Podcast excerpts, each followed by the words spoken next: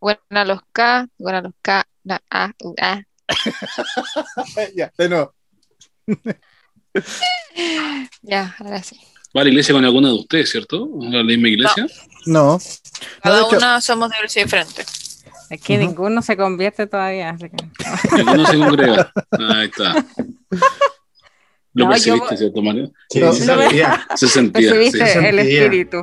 todos Sí. pertenecemos No, yo- a distintas sectas. Nada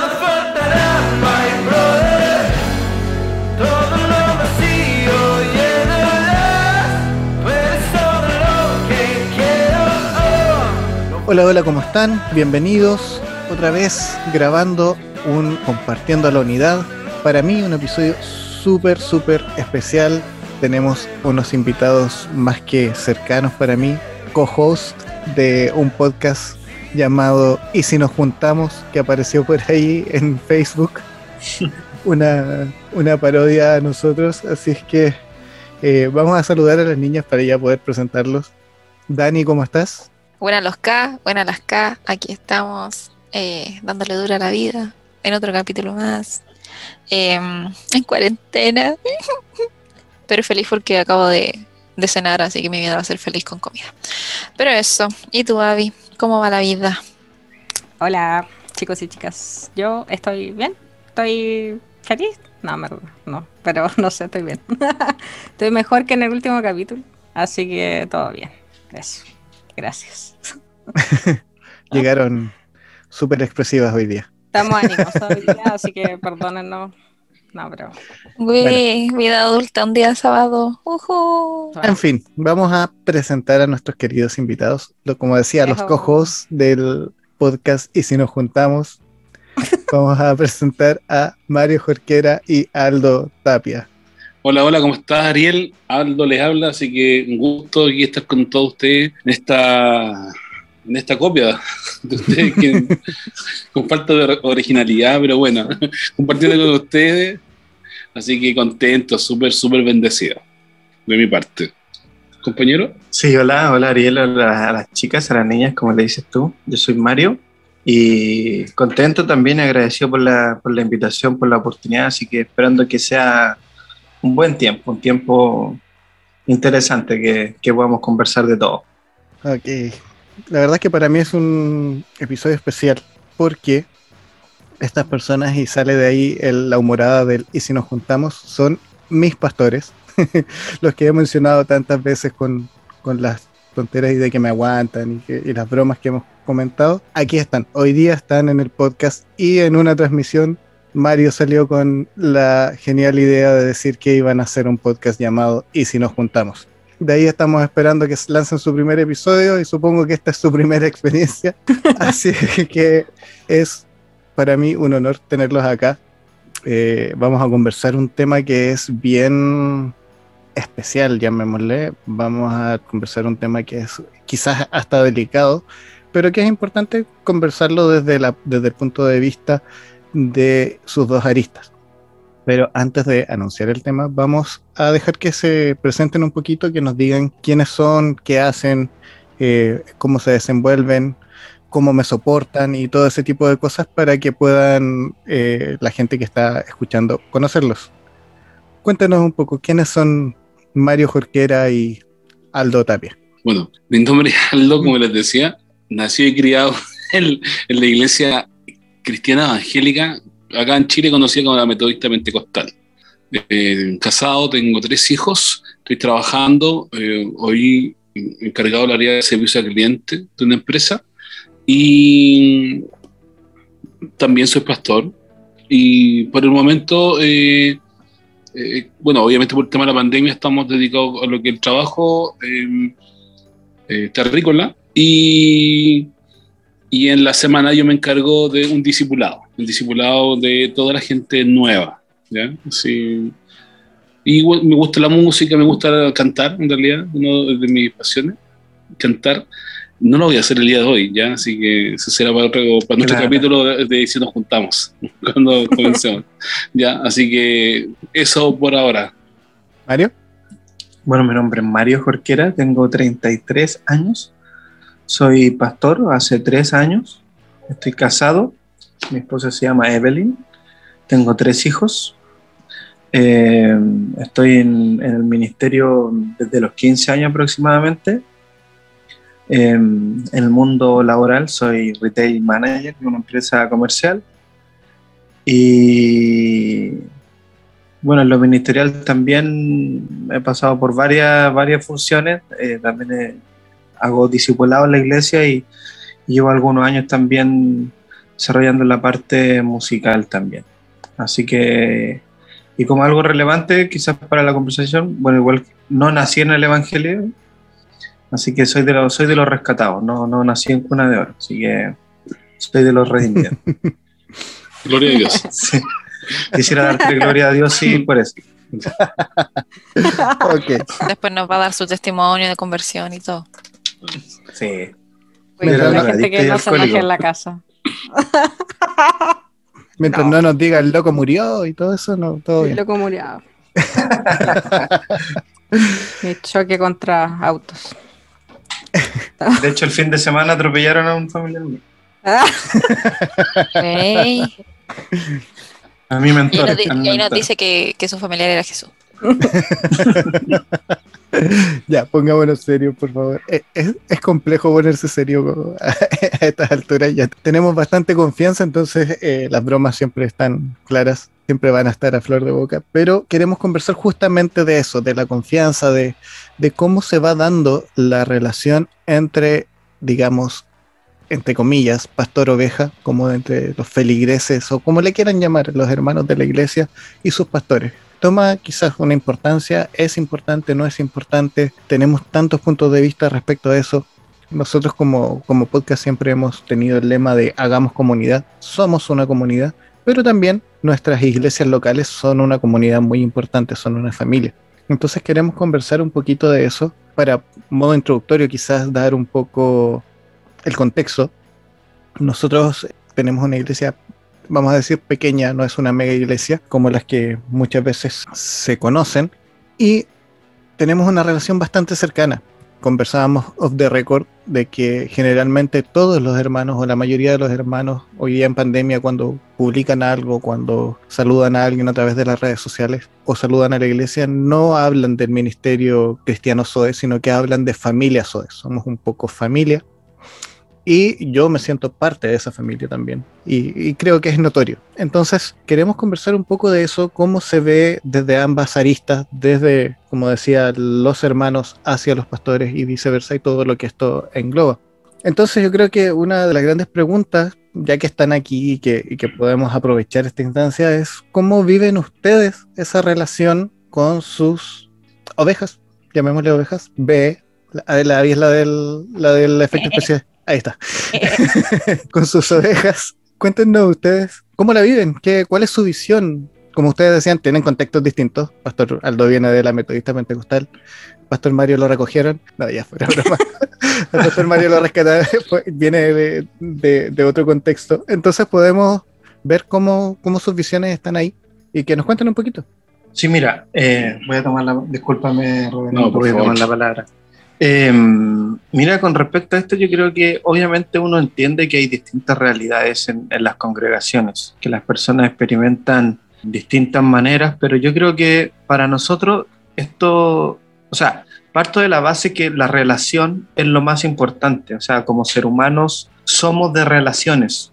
O sea, cuando a Jesús, ya me voy a poner, más se va a salir el pastor al tiro. Cuando le preguntaron a Jesús cómo resumía todo lo que él había dicho, cuando él dice que hay que amar a Dios, que hay que amar a tu prójimo también, está hablando de relaciones. O sea, puedo, todo se resume en relaciones. Creo que la relación es algo súper relevante. Y creo que el sello de cada congregación obviamente va a influir por la cultura que tiene cada congregación. Y eso sin duda se va a ir dando por el liderazgo que tenga esa congregación.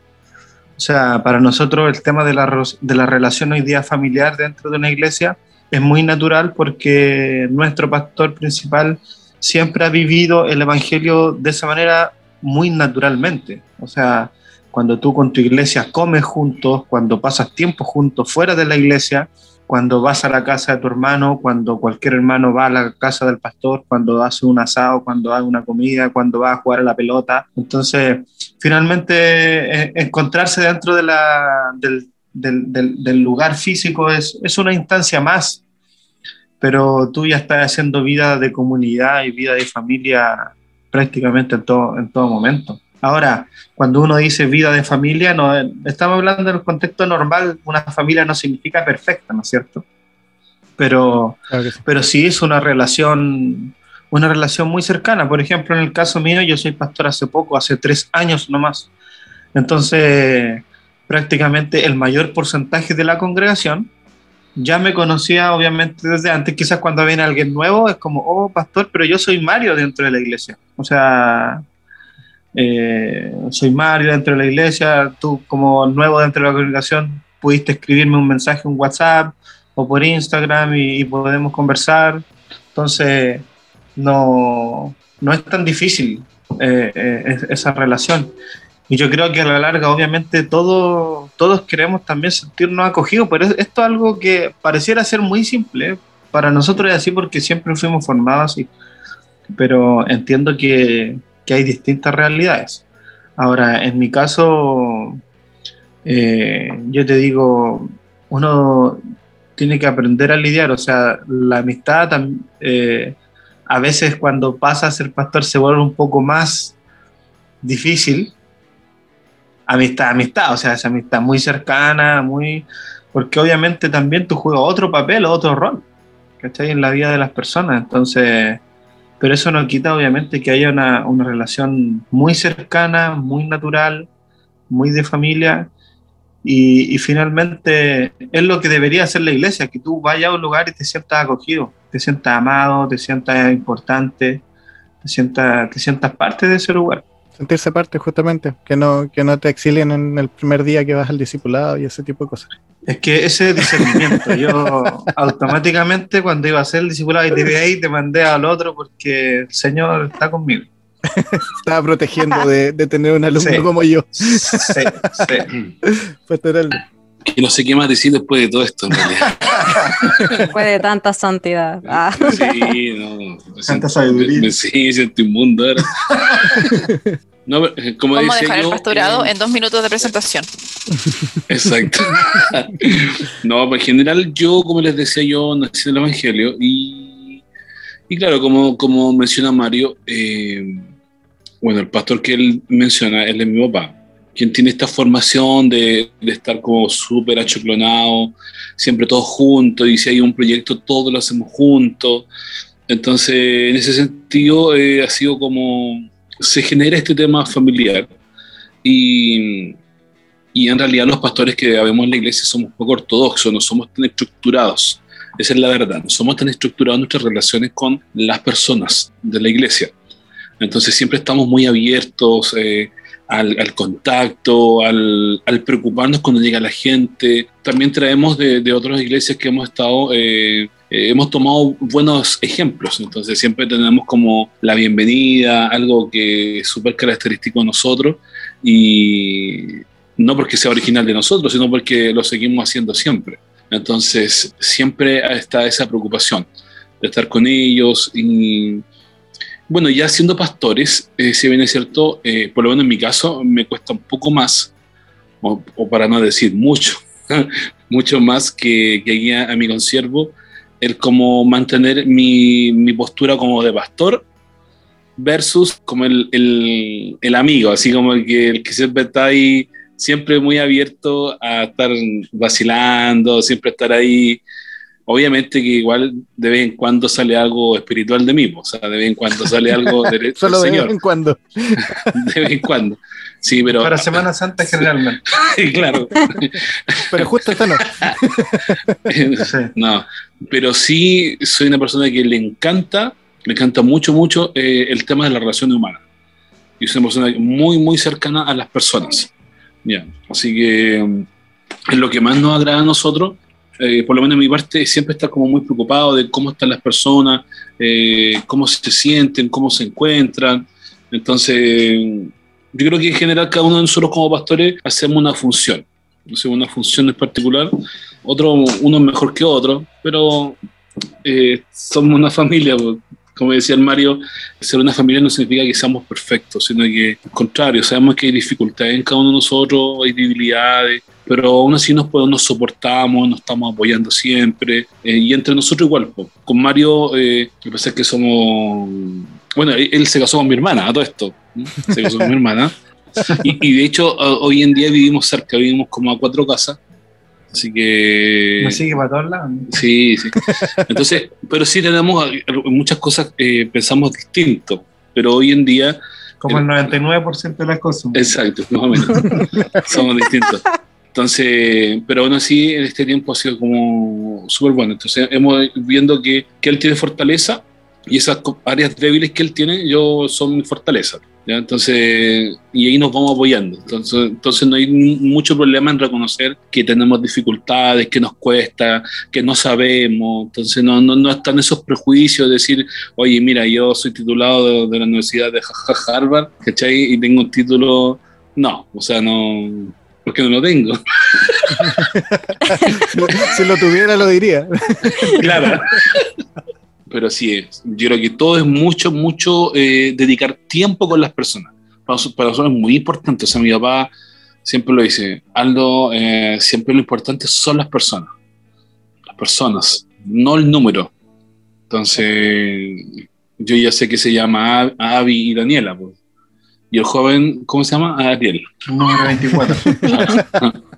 Sí, entonces son importantes las personas. Se, se supone que invitaron a pastor a este capítulo para que fuera más serio. Ah, verdad, sí, sí, sí. Sí, a esa es la parte más entretenida, que se suponía que era un, un episodio serio. Ahora ustedes entenderán cuál es mi na- la naturaleza con la que yo me disipulo y por qué el podcast termina siendo así. Ahora se dan. No, no, no le echen la culpa a tus pastores, güey. No, no, No. no, no, no. Son un Me- complemento, pero. Pero algunas cosas que vienen de la cuna. Sí.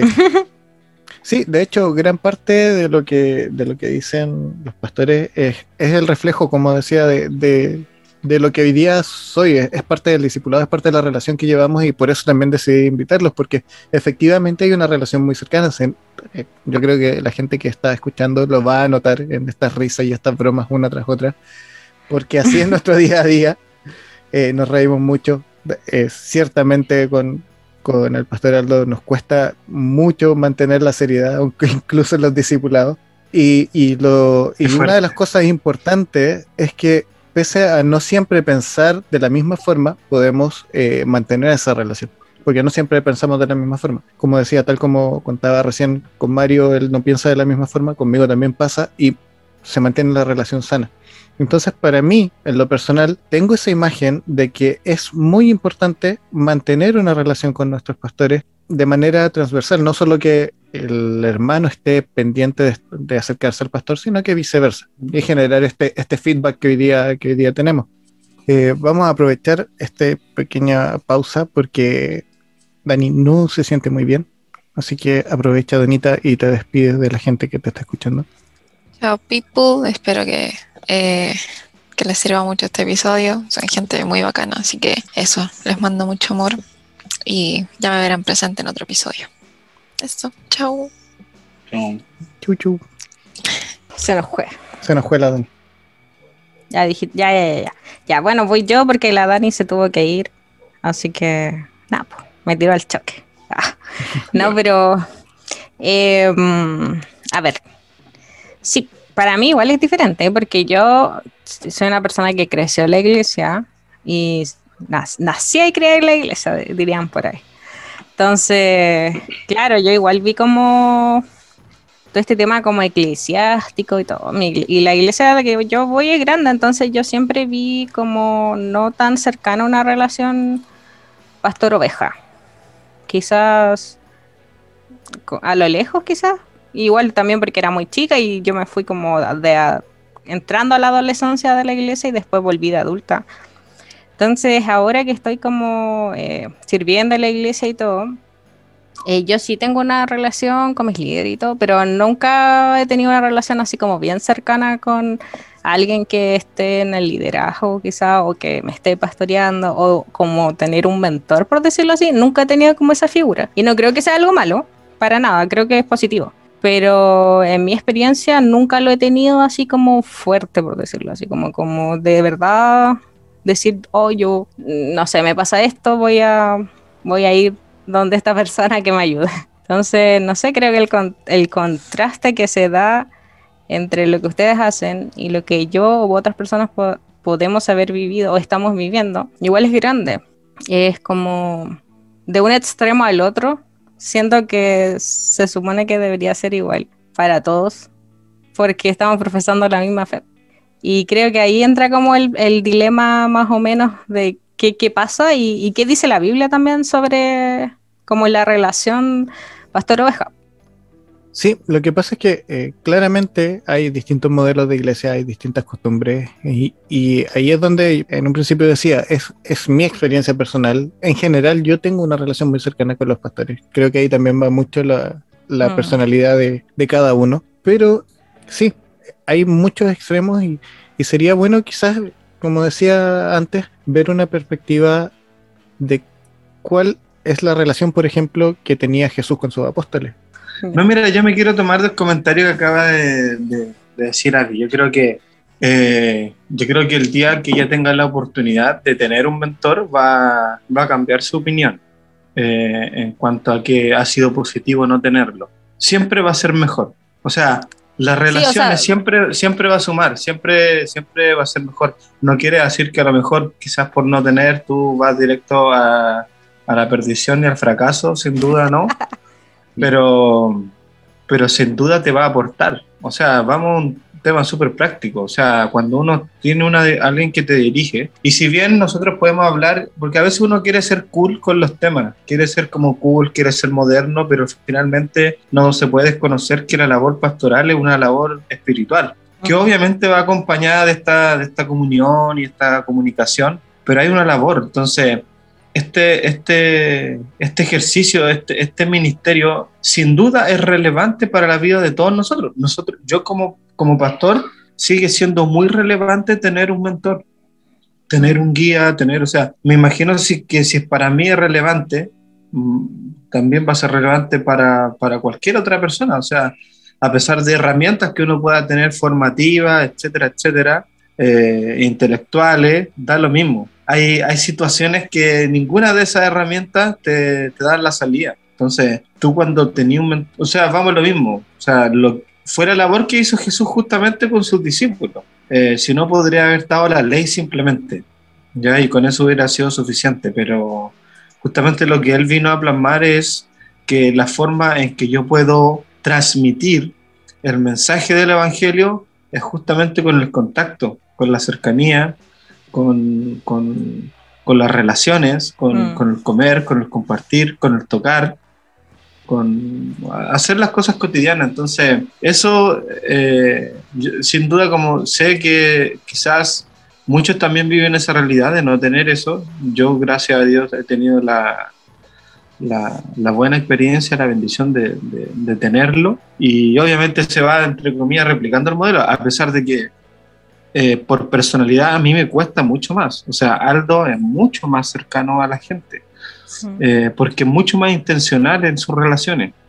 Pero yo, yo o sea, di- diría ese punto, diría ese punto que cuando tú tienes, vives esa experiencia, te das cuenta que, que, que es maravilloso poder, porque es en todo sentido, es bueno darle cuenta a alguien y es bueno también a alguien que, que, que te pueda entregar, que te pueda apoyar, que te pueda levantar. Entonces, cuando se da eso in- de forma intencional, sin duda que las relaciones se van a fortalecer y yo creo que la persona se nutre en muchas áreas y, y algo que, que le va a servir en todo ámbito de la vida, no solamente en el ámbito eclesiástico.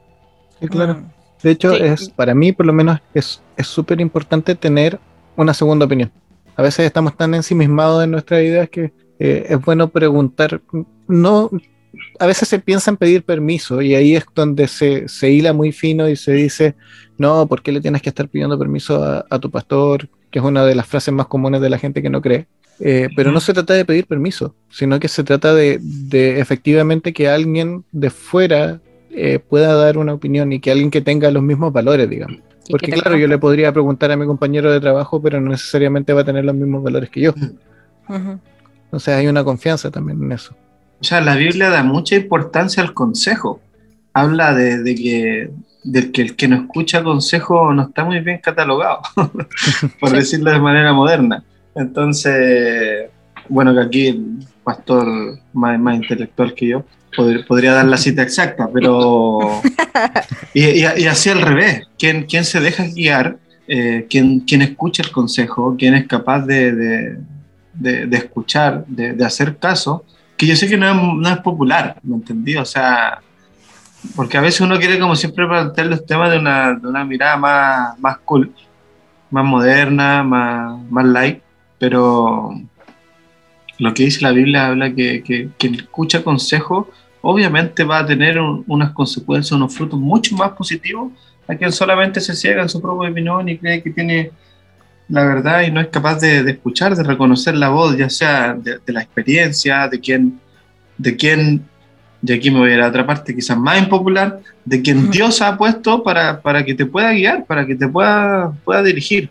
Ahora, claro, en el, como se dice en el mundo popular también, en la viña del Señor podemos encontrar, podemos encontrar eh, De variedad de, de, de liderazgos, ¿no es cierto? Pero si- siempre siendo bien pensado, cuando, cuando uno se, se expone a eso, porque también uno tiene que exponerse a eso, o sea, uno tiene que ser intencional también para dejarse ayudar, eh, yo creo que uno experimenta cosas muy, muy positivas. De hecho, ahí viene un tema que no, que no es menor, porque, por ejemplo, nosotros una- alguna vez conversamos respecto a- al hecho de tener la razón, de tener la verdad absoluta con, con Mario. De los puntos más que más confianza me da, de hecho, con mis pastores, porque justamente eh, no tienden a tener esa, esa postura de no, yo tengo la verdad absoluta y aquí todo lo que yo digo es ley. Entonces, uno crea la confianza de poder conversar. Y en ese respecto, igual sería bastante bueno conversar sobre un punto que lo, mencioné anteriormente. No siempre tenemos la misma postura, no siempre tenemos las mismas ideas, pero aún así estamos alineados y mantenemos la relación y tratamos de crecer juntos. ¿Cómo sobrellevan eso? Porque no necesariamente las personas que ustedes están guiando van a pensar de la misma manera y muchas veces se van a tornar incluso en debate, sobre todo con temas teológicos. Todos sabemos que la exégesis de la exégesis de la exégesis siempre va a estar. Entonces no vamos a, no vamos a llegar a acuerdo, no se pusieron de acuerdo los padres de del protestantismo si es que la salvación se pierde o no se pierde y nos vamos a poner de acuerdo nosotros. Entonces, hoy día, quizás para ustedes eh, tengan una visión que nosotros como ovejas, entre comillas, bueno, no sé si me gusta el término oveja, pero ya lo vamos a seguir usando. Nosotros como ovejas vamos a seguir, eh, tenemos casi todos una, una misma percepción, porque eh, tratamos de mostrar lo que sale del corazón. Sin, sin mayor estudio, digamos. Y muchas veces los pastores tienen alguna, algún tipo de preparación. Generalmente cuando tienen una enseñanza se han preparado para darla. Y toca quizás no pensar de la misma forma. Y ahí, ¿cómo sobrellevan ese tipo de cosas? Quizás algún pastor que los esté escuchando les puede ayudar a les puede ayudar su, su opinión o lo que, o lo que ustedes han vivido. ¿Cómo me soportan? Yo creo que es la pregunta. A ver, ¿cómo, cómo soportamos a Ariel? ¿Cómo lo podemos soportar? No, como tú bien dices, Ariel, en la iglesia eh, llega de todo. Usualmente, como se da mucho aquí, como, como tu podcast es internacional, pasa que en Chile se da mucho de que la gente que está en una iglesia, eh, si se enoja por algo, agarra sus maletas y se va a otra. Y Mm. así, y si no le gustó la otra, se va a la otra. Y, y así, bo. es como ir a un mall. Voy a, hoy De día voy a. Claro, entonces tú te vas a encontrar que en la iglesia va a llegar de todo tipo de personas. Y siempre la gente que llega, llega con ya sus ideas ya preconcebidas. Entonces te dice, ¿sabe, pastor? Eh, la iglesia que yo venía, hacíamos esto y resultaba súper bien. Oiga, pastor, sabe que yo le tengo una idea muy buena. y, y todas las personas eh, vienen con diferentes corrientes también, con, con formas distintas, digámoslo. Y como, como conversaba un día con un pastor, hay cosas que son eh, elementales, que, que son pilares eh, fundamentales de, de nosotros en nuestra fe, que no se ven afectadas. Si, ejemplo, alguno me dice, pucha, pastor, eh, yo me bautizo en ríos solamente. Otro, no, es que yo en bautisterio, aquí en piscina. Pastores, donde yo vengo, nosotros no nos bautizamos. Te vas a encontrar con toda esa, esa línea de personas usualmente nuestro pastor no es muy dado a, a darse conflictos eh, teológicos, básicamente. Y de hecho, en el caso tuyo, Ariel, que tú siempre estás compartiendo con, con varias personas que, que tienen diferentes pensamientos frente a eso, que una vez se hace como un poquito dueño de, de la verdad. ¿ya? Entonces, mi papá siempre me dice, hijo, eh, escúchelos, escúchelo. Eh, yo lo escucho. Y, y de verdad que al final del día, eh, lo que más importa es cómo tú te, te comportas en el diario vivir. Dice la palabra que mis ovejas oyen mi voz y yo las conozco. Eh, una de las cosas que a mí sí me preocupa, y como decía el Mario, yo soy más intencional, eh, yo me preocupo mucho de conocer a las personas que llegan a la iglesia. O sea, yo me preocupo, o sea, yo me acerco, hola, ¿cómo estás? Eh, cuando, de hecho, cuando tú llegaste, Ariel, eh, me parece que fui, yo fui una de las personas que te recibió. Ujú. Entonces, soy como bien intencional. Entonces, si alguien llega a la iglesia, yo me preocupo de quién llega, quién es. Eh, me meto al Facebook. Le stalkea, así, eh, sí, así como. le saca la clave De la la tarjeta del banco. Exacto. Hackea la cuenta. Ah, Lo dejo al tiro hecho así, se que se dé cuenta automáticamente el Es un dios. árbol genealógico de su familia. Entonces, eh, yo me preocupo de conocerlos, ¿ya? De verdad que sí, eso, eso- es muy cierto lo que dice el Mario. Y cuando vienen con muchas ideas y son muy creativos y muy teológicos, eh, solamente, como dice mi papá, démosle el tiempo al tiempo. Le damos tiempo y vemos cómo son sus comportamientos, su hablar, su diario vivir, ¿ya? Porque hay gente que se prepara para los que no saben, en el Paseo Humada, cuando yo era más pequeño, se daba mucho que iba mucha gente a discutir temas teológicos, personas que sabían hablar hebreo, leían hebreo, lo escribían, lengua muerta y todo lo demás, pero era gente que no tenía nada de Dios, nada, nada, nada de Dios. Y, y- y obviamente que no quiere decir que no sea importante estudiar o saber la Biblia, pero sí para mí es muy importante quiénes son las personas. Por ejemplo, a mí me interesa saber quién es Ariel. ¿Quién es Ariel? ¿Cómo es su corazón? ¿Cómo actúa? Y, eso tú lo ves en el diario vivir, tú no lo ves eh, el, solamente el día martes o jueves o el domingo, no. Nosotros de verdad que nos preocupamos, o sea, no es que nos preocupemos, porque de verdad es que no es, algo así como programado. Por ejemplo, Mario, Mario que es más deportista que yo, de, deporta- deportista de alto rendimiento, eh, se juntan y juegan, eh, y juegan fútbol, que en realidad eh, no es una, un, una- un espacio tan espiritual, pero ellos lo hacen muy recurrente. Entonces él, Mario, a pesar de que, si bien es cierto, está in- investido de toda la autoridad del cielo, eh, él juega con ellos y yo estoy claro que él está observando, no intencionalmente, pero actitudes, cómo- qué pasa cuando le meten un gol al otro equipo, qué pasa cuando hay una falta. ¿Quién es el Eh, primero que pega la de patada? Exacto. si es que sale en gloria a Dios o aleluya, ¿cachai? Cosas como esas. Pero cuando tú te encuentras con gente que viene con muchos eh, formatos, nosotros en realidad lo que hacemos es dar darles tiempo. Darles tiempo para ir viendo quiénes son, en realidad. Porque más, más allá de lo que puedan hablar, lo que más importa es quiénes son como personas, con, cuál es su actitud, cómo se comporta. Entonces, no sé si en la otra iglesia será, ah, no sé, pues, la- en la iglesia de, de la AVI, será así, ¿cachai? Que se preocupen así de eso. Pero yo creo que todas las iglesias tenemos dinámicas muy distintas y como bien decías tú, Ariel, nosotros somos una iglesia muy pequeña, no nos podemos comparar con una iglesia de mil personas porque en realidad nosotros no sabemos cómo nos vamos a comportar cuando tengamos mil personas. No, no, no hemos llegado a esa realidad, esa realidad eh, y cómo sería. No sé si seguiríamos siendo tan afectivos, eh, eh, tan cercanos con las personas. De verdad que desde mi punto de vista creo que es algo que no he experimentado hasta el día de hoy. Sí, de hecho, eh, yo creo que es complejo llevar ese tipo de relación cuando las iglesias son tan grandes. O sea, ahí hay un tema más casi logístico de, de cómo se administra el liderazgo. Hay varios temas. Bueno, generalmente Lucas Leis habla mucho de eso, de la iglesia relacional y cómo estas iglesias grandes pueden llegar a tener relación directa. Pero, pero sí, se vuelve muy complejo. Igual es, importante eso que hizo este pastor. Yo, yo me acuerdo el primer día que llegué de visita, andaba hasta en patines, entre la iglesia en patines. Sí, sí, sí. Y, Sí. y claro, efectivamente me recibió, eh, conversamos un buen rato y eso eh, genera esa relación. Finalmente es, es eso. Más allá de, del observar, como usted decía, yo creo, eh, es cómo nos relacionamos entre todos. Si bien ustedes son mis pastores y como digo, siempre tenemos la confianza, tenemos la relación y son autoridad dentro de, la iglesia, existe una relación de amistad donde podemos tirar la talla, donde podemos conversar, donde podemos preguntar cosas, eh, apoyarnos mutuamente. Y eso hace familia.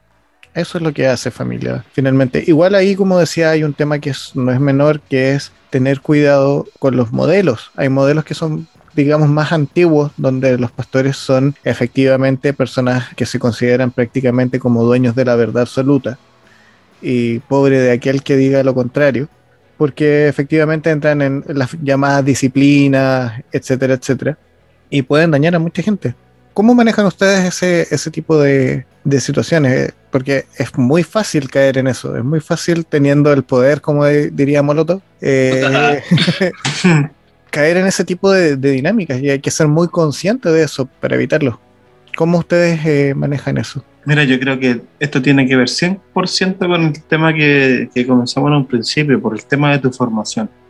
Cuando es algo que a ti realmente no te interesa, o sea, porque, porque realmente no te importa, ¿me entendí? O sea, Mm. no es, no es algo con lo que estás luchando. Entonces, yo sí, con- eh, en esta oportunidad concuerdo con lo que dice el reverendo acá. O sea, y a mí me pasa un poco lo mismo. sí. Tú sabes que a, a mí, bueno, mi formación es prácticamente autodidacta y, y en la búsqueda de esa formación, de ese conocimiento, de ese desarrollo intelectual, justamente lo que he descubierto es, es que, entre comillas, el, el conocimiento no sirve absolutamente de nada si no está acompañado de la ciencia espiritual. Entonces, a mí no me sorprende ni, ni, ni me cautiva, ni, ni, me llama la atención que alguien venga con, a, presentarse ante uno con, con un montón de, diplomas o, o de libros, de conocimiento. De... Entonces, a la vez también tú te, te presentas de esa forma. O sea, a mí me encanta de la gente que sabe mucho, es cuando no se nota que sabe tanto y que sencillamente su vida es una vida que es atractiva. O sea, a mí me pasó, por ejemplo, ahora que mencionaste, cuando escuché hace muchos años atrás a, a, a Lucas Leis en, un, en una convención, eh, me pasó algo muy extraño, lo escuché, le tocó predicar en una plenaria y dije, no lo conocía en esa oportunidad, dije, ¿de dónde habrán sacado a esta persona? Fue un mensaje que entregó tan sencillo, tan simple, y claro, y después supe quién era Lucas Leis. Entonces, dije, qué rico que, que una persona en realidad lo que te está hablando no tiene que ver con, con toda la información que tiene en el disco duro. Entonces, en el caso de nosotros, cuando, cuando tú eres, fo- eres formado de esa manera, cuando tú ves que a tu pastor no, ese tema no le importa, ¿y por qué no le importa? Y, y que incluso a veces hasta nosotros le decimos así como, ya, pero dése respetar un poquito más, po". o sea, incluso es, es, es al revés, el extremo, así como tome su lugar, por favor, y, y, y sea más así. Y él No, no puede bailar así, en short frente al púlpito, ¿no? Claro, claro, claro. Y él no es así, entonces cuando tú veis, cuando tú tenías esa formación ahí tú veis que cuáles son las cosas que realmente para ti son importantes. Entonces cuando eso no es importante para él, cuando tú tenías esa formación, cuando en el fondo el líder, cuando, cuando tú los clichés lo haces verdad, o sea, cuando tú realmente entiendes que, que tienes que servir, que es algo que todos entendemos, algo que de la cabeza todos lo sabemos pero realmente es algo que yo y uno se ha encontrado, o sea, uno va a lugares, visita, yo por el tema musical me ha tocado visitar iglesias y realmente tú te encuentras con caracteres de personas que tú dices, pero, pero realmente no entiendo qué es lo que es esto, no, no entiendo esta actitud, no entiendo esta forma de ser, esta arrogancia, esta, eh, porque nosotros somos el otro extremo, nosotros no somos así, nosotros una persona como que tenemos que, que replantear las cosas para frenarnos un poco, o sea, nosotros somos, oye, mira, conocí a alguien, ya listo, oye, sabía hacer esto, ya, hazlo listo, te, te metí, ya, ya, ya la semana siguiente ya estoy casi predicando el domingo, eh, prácticamente, pues, ¿me entendí? Entonces, eh, y entonces no es tema en, en, ese aspecto, yo creo que no es tema, no es algo que te llame la atención, no es algo que... Porque al final, entre nosotros, justamente en toda la formación, cuando hemos vivido retiro, todo eso, al final siempre el punto a relucir tiene que ver con el ámbito personal. Entonces, si hay algo que nosotros no, nos molestamos y no, no, no hacemos bullying o digamos nos medimos, es justamente quién, no, no, no es quién manda más o sabe más, sino que realmente quién ha sido más formado. No, y disculpa que Realmente te, sirve más. que te interrumpa. Yo creo que una de las cosas Que más. no me interrumpas. Claro, último, ya. Lo más, de las cosas más relevantes para nosotros tiene que ver con un concepto que, que tiene que ver con la perseverancia. ¿ya? Cristianos que sean perseverantes, que permanezcan. ¿ya? Y eso es muy relevante para nosotros. Porque, porque ha llegado gente muy rimbombante. ¿m? Pero cuando toca servir, oh, que ahí queda todo. O sea, nosotros hemos tenido gente, no sé, porque me dicen, oh, yo soy profeta y todo. Y yo, no sé, ¿sabe que le toca a usted hacer el aseo? Oiga, ¿sabe que yo soy profeta y yo no estoy para hacer aseo? Ah, y tú decís, ¿qué pasó? ¿Le rajamos el velo? ¿Qué onda? Sí, ahora que sí, el otro es muy natural, bueno, hay muchas anécdotas, muchas anécdotas. Mira, me tocó una vez en una, y yo creo que eso va sumando a todo, me tocó una vez, estaba, estaba predicando, ¿ya? Esto, eh, ojalá nadie esté comiendo en este momento. Estaba predicando y me bajé y me fueron a buscar porque había que destapar un baño. Y no había nadie más en ese momento, entonces eh, eh, me fueron a buscar. me- Justamente mi pastor me agarró a mí, eh, me dijo, oye, mira, así como la talla está destapado acá, y ya listo, me, me mandó y, lo estaba- y justo viene un, como un chico, uno de los jóvenes, ¿cachai? Y yo estaba en meta ahí haciendo la labor espiritual, pues, destapando el. Pero, pero me, me bajé de predicar y fue como automáticamente. Y estaba ahí y entró un, un- un chico a mirar así como, "Oye, ¿qué está pasando acá? Estaba, seguía la reunión, a todo esto. Y el pastor le dice, mira, mira lo que significa esto. O sea, como una persona que, que hace dos minutos atrás, tú la viste con esa supuesta autoridad con el micrófono en la mano, que le digo yo, Gente sanando, que, que le está... No, y Sí. cuántos milagros en ese momento. O Sí, sea. Cielos abiertos. Sí, Botando a la gente con la chaqueta. Sobrenatural. Sí, Sí. tiré la chaqueta, tiré la chaqueta. Y a los dos minutos están limpiando el baño.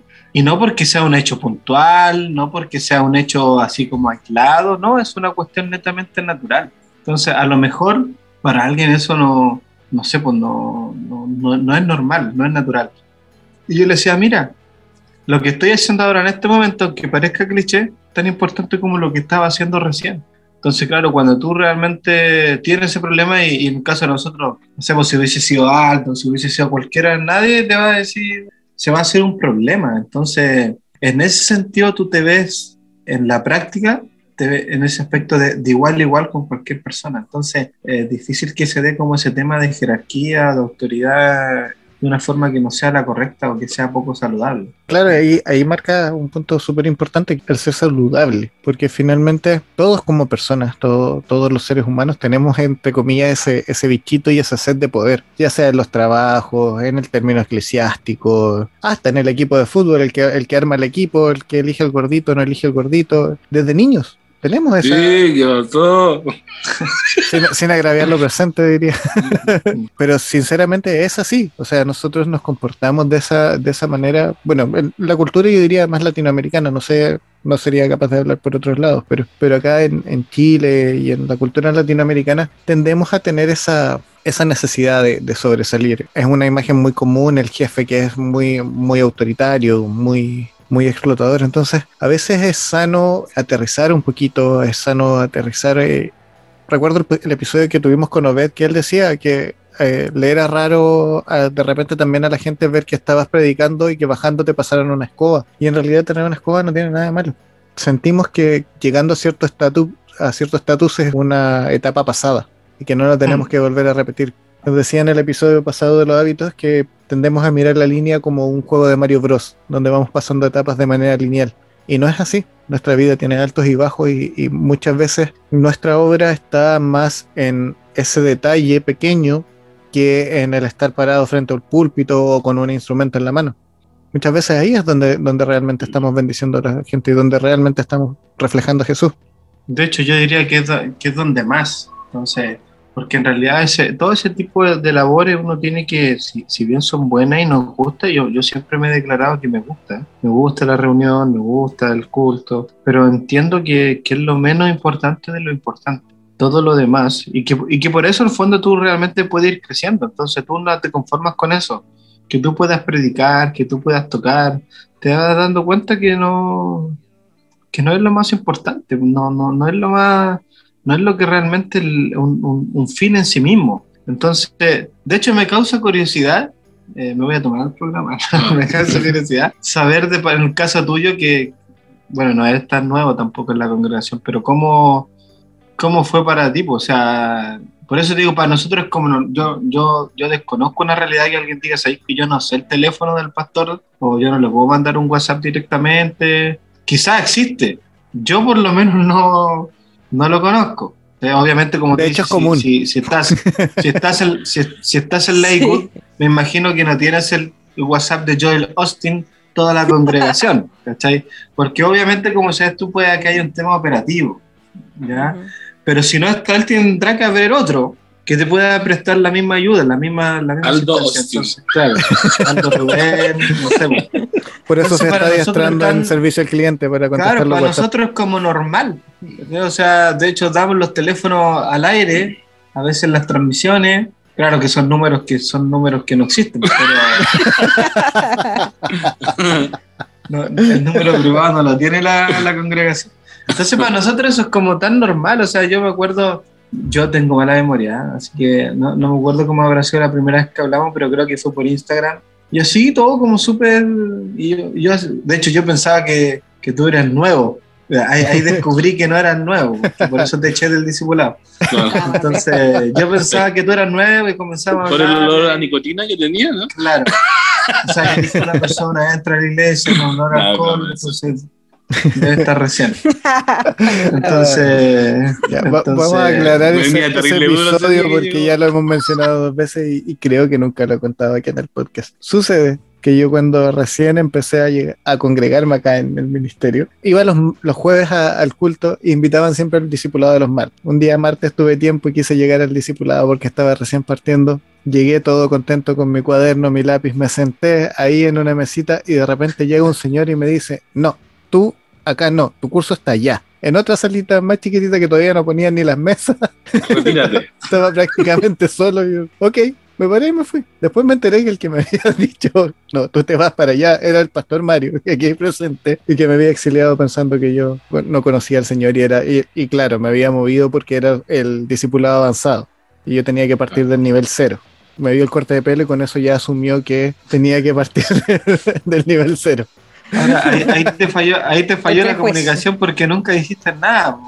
Después, mucho ¿Qué iba a tiempo decir después me vengo a enterar.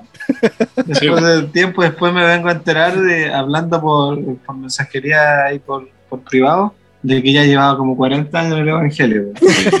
Literalmente. Sí, yo bauticé a la Estuvo con Gigi Gigi Ávila, disimulado, sido, con Luis Palao.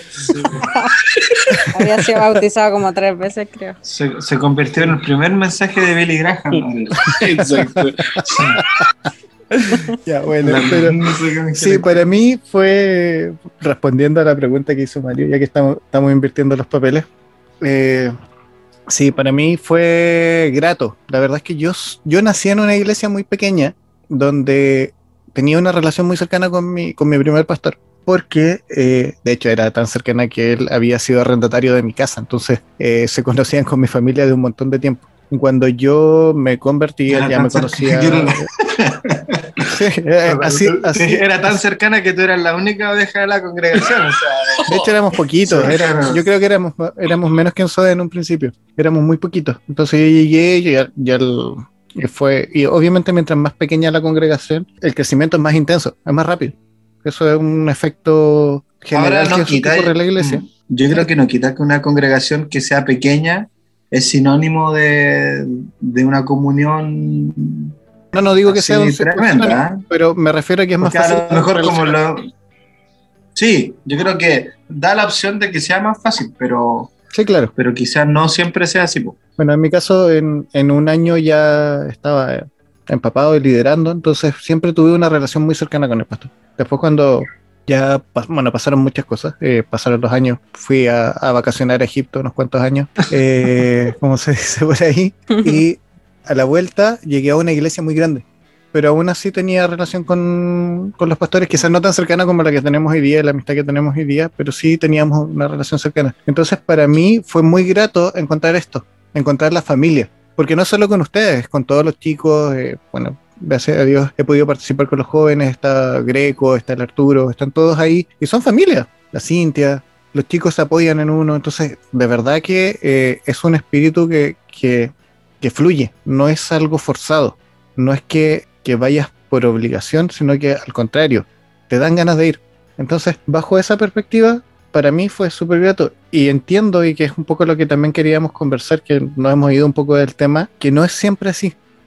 Quizás eh, sirva para, para que la gente que, que está llevando una iglesia pueda entender también cuál es el sentir que, que se genera en las personas y las personas que están ahí, que quizás puedan acercarse un poco más a sus pastores, puedan entender el sentir de los pastores de efectivamente tener un apoyo o un, un amigo, digamos, si, si no, tiene, no tiene nada de malo.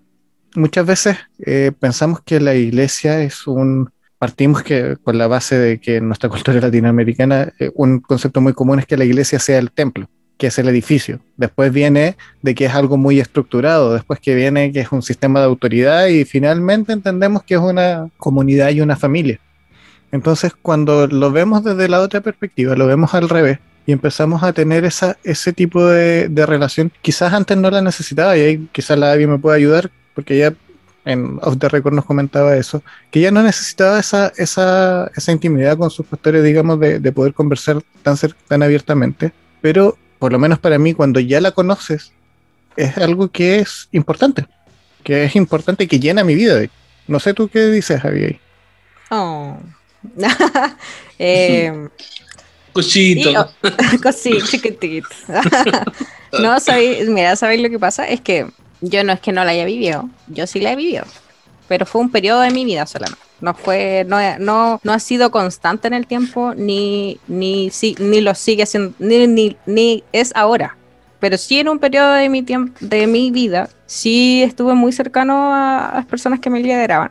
Y sí había como esa confianza, pero nunca, nunca traspasó como la barrera de, de hablarse todos los días o, o de tutearse o del oye, ¿cómo está? Y, ni nada de eso.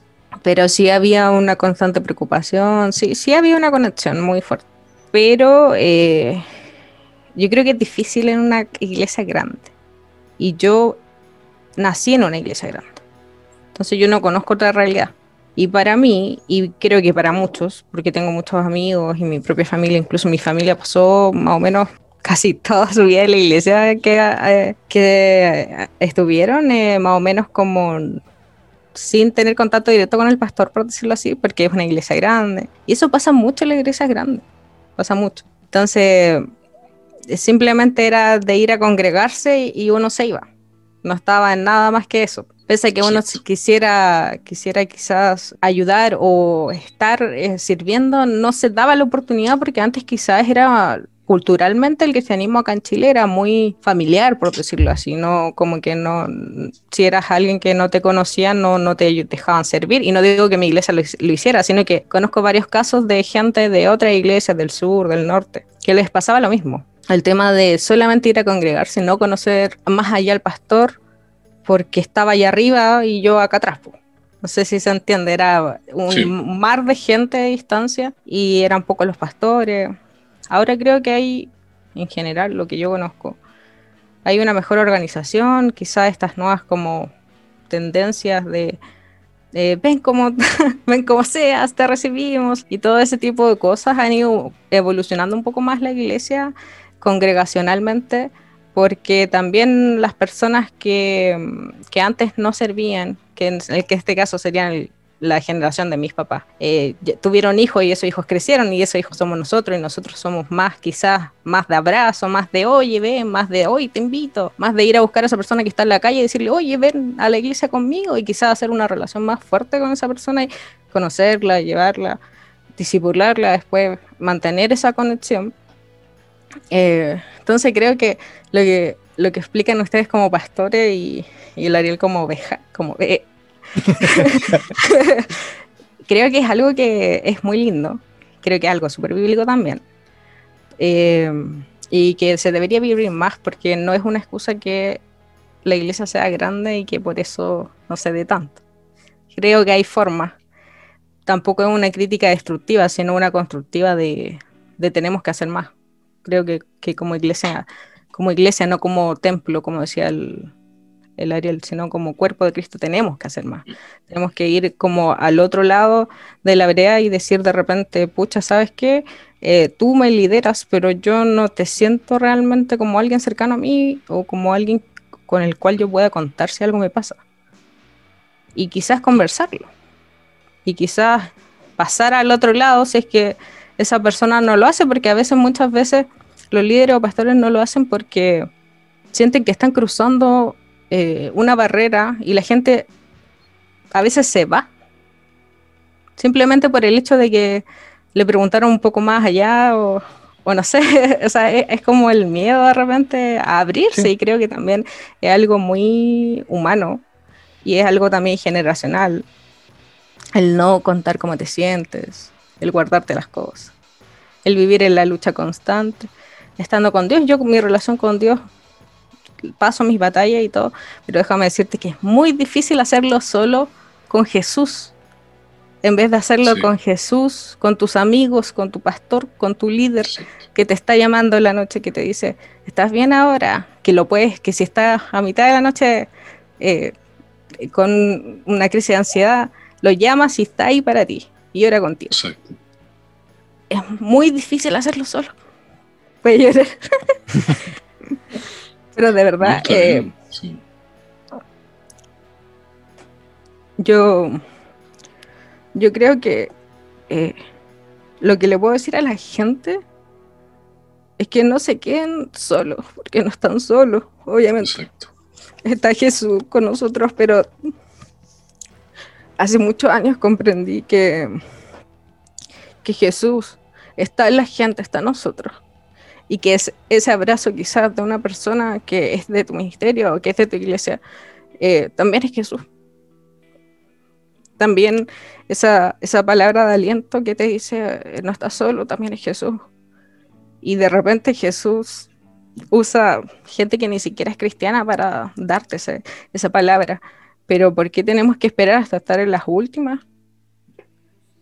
Para eh, que el Señor diga ya, no estáis buscando ayuda, así que yo te la voy a mandar.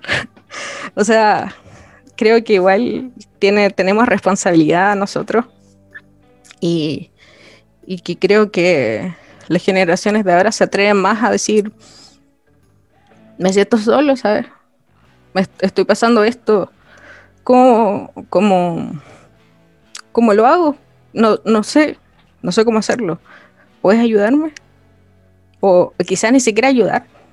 Yo creo que a veces los pastores eh, se cargan mucho con el peso de tengo que darle un buen consejo o tengo que solucionar la vida cuando no es así, con, cuando simplemente quizás la persona lo único que necesita es que tú estés ahí en él, o sea, a- al lado de él con, en amor y, y abrazarlo. ¿no? Eso, Sí. eso pienso yo, o sea, de parte de, de mi, mi vereda, eh, yo creo que, que hay que atreverse y eso es, es- un desafío que empieza por mí primordialmente, las veces que yo estaba muy, muy mal. El año pasado estuve en, en un proceso mal después de que terminé el primer semestre de universidad, muy, muy triste. Y sí o sí tuve que buscar ayuda. Sí o sí tuve que decirle a, a mis líderes, eh, estoy a un paso de caerme y no volver. Entonces, eh, tuve que ser valiente y decir, no, eh, dejar quizás esa pared de vergüenza y decir, sabes que de verdad necesito que, que ores por mí o que me ayudes o que, o que me hables, que me preguntes cómo estoy, porque si no me voy a perder. Así. Y, y creo que es proceso. Proceso, eso, eso le puedo decir a la gente que, que lo hagan. No esperen a estar mal. No esperen a estar botados en el piso. El Señor nos ama y el Señor sí está con nosotros siempre. Pero Él quiere que pidamos ayuda, así como cuando el Jesús le decía a los discípulos que le dijera las cosas, así mismo el Señor nos dice que, que pidamos ayuda, que hablemos las cosas. porque de repente hay todo un mundo dentro de nosotros y de repente le echamos la culpa a la iglesia, pero al final no es la iglesia. Somos nosotros los que nos apartamos y nos quedamos como en ese rinconcito de vengan a buscarme. Y a veces es mejor ser valiente y dar el paso al costado, más cerca del líder, del pastor, o de ese hermano que sé que puede escucharme, a quedarme simplemente ahí en la esquina y, y apagarme. Oh, tremendo. Eh, con tu permiso, Ariel. Quiero. mm, Escucho súper lindo esto de este momento. Y creo que, así como tú haces una autocrítica, digámoslo así como la oveja, de tener que contar lo que sienten, también hay una, una cosa súper importante que tiene que ver con nuestra área, con nuestro, nuestra función como pastoral. Eh, y tiene que ver con, con la disposición. Yo eh, hace muy poco tiempo estuve compartiendo con una familia que, no, me dijo, tengo un problema, ¿usted podría eh, orar por nosotros? Le dije, sí, sí, por supuesto. Fui a su casa, eh, después me dijeron, oye, pastor, ¿usted puede venir a hacer? Sí, claro. Entonces, eh, cuando yo fui, eh, estaban ellos súper sorprendidos y, y obviamente que para uno es súper raro, porque me decían, pastor, eh, para mí es, es un honor que usted esté en nuestra casa y toda una, como una, una ola como de, como que bajó del, bajó del Olimpo hasta estar nosotros. Bajo del cielo. Claro, entonces le decía, y, y para nosotros de verdad que, no sé si eh, quizá Mario en esta vez piensa lo mismo que yo, pero de verdad que tiene que ver mucho con la palabra que ha usado él, que tiene que ver con la formación. Nosotros estamos para servir y de verdad que es un gran tirón de oreja lo que tú acabas de mencionar, porque yo creo que al igual que Mario y yo, hemos quedado con una gran carga en nuestro corazón al escucharte. Porque más allá de que hoy día tú hayas podido superar esto, ahí estamos al debe contigo. Más allá de que yo no sea de tu ministerio Ujú. pero sí somos parte del cuerpo, somos parte del cuerpo, así que Ariel pasa nuestro teléfono a- a Ari para cualquier cosa, no porque, mira, hace dos lunes atrás, capaz que escuché este, esto, este, este podcast, así que no voy a decir nombre, pero hace dos, hace eh, discipulados atrás, Mario eh, quiso estar en el- nuestro discipulado y él se dio cuenta, al igual que yo, de una persona que estaba bajoneada. Y, y ahí voy al versículo que mencioné, que las ovejas oyen mi voz y yo las conozco nosotros nos dimos cuenta de inmediato que algo estaba pasando mal en, en aquella, persona. Ya, perfecto. Y después, de hecho, él me llamó me dijo, oye, ¿qué pasó ahí? ¿Qué pasó? Dijo.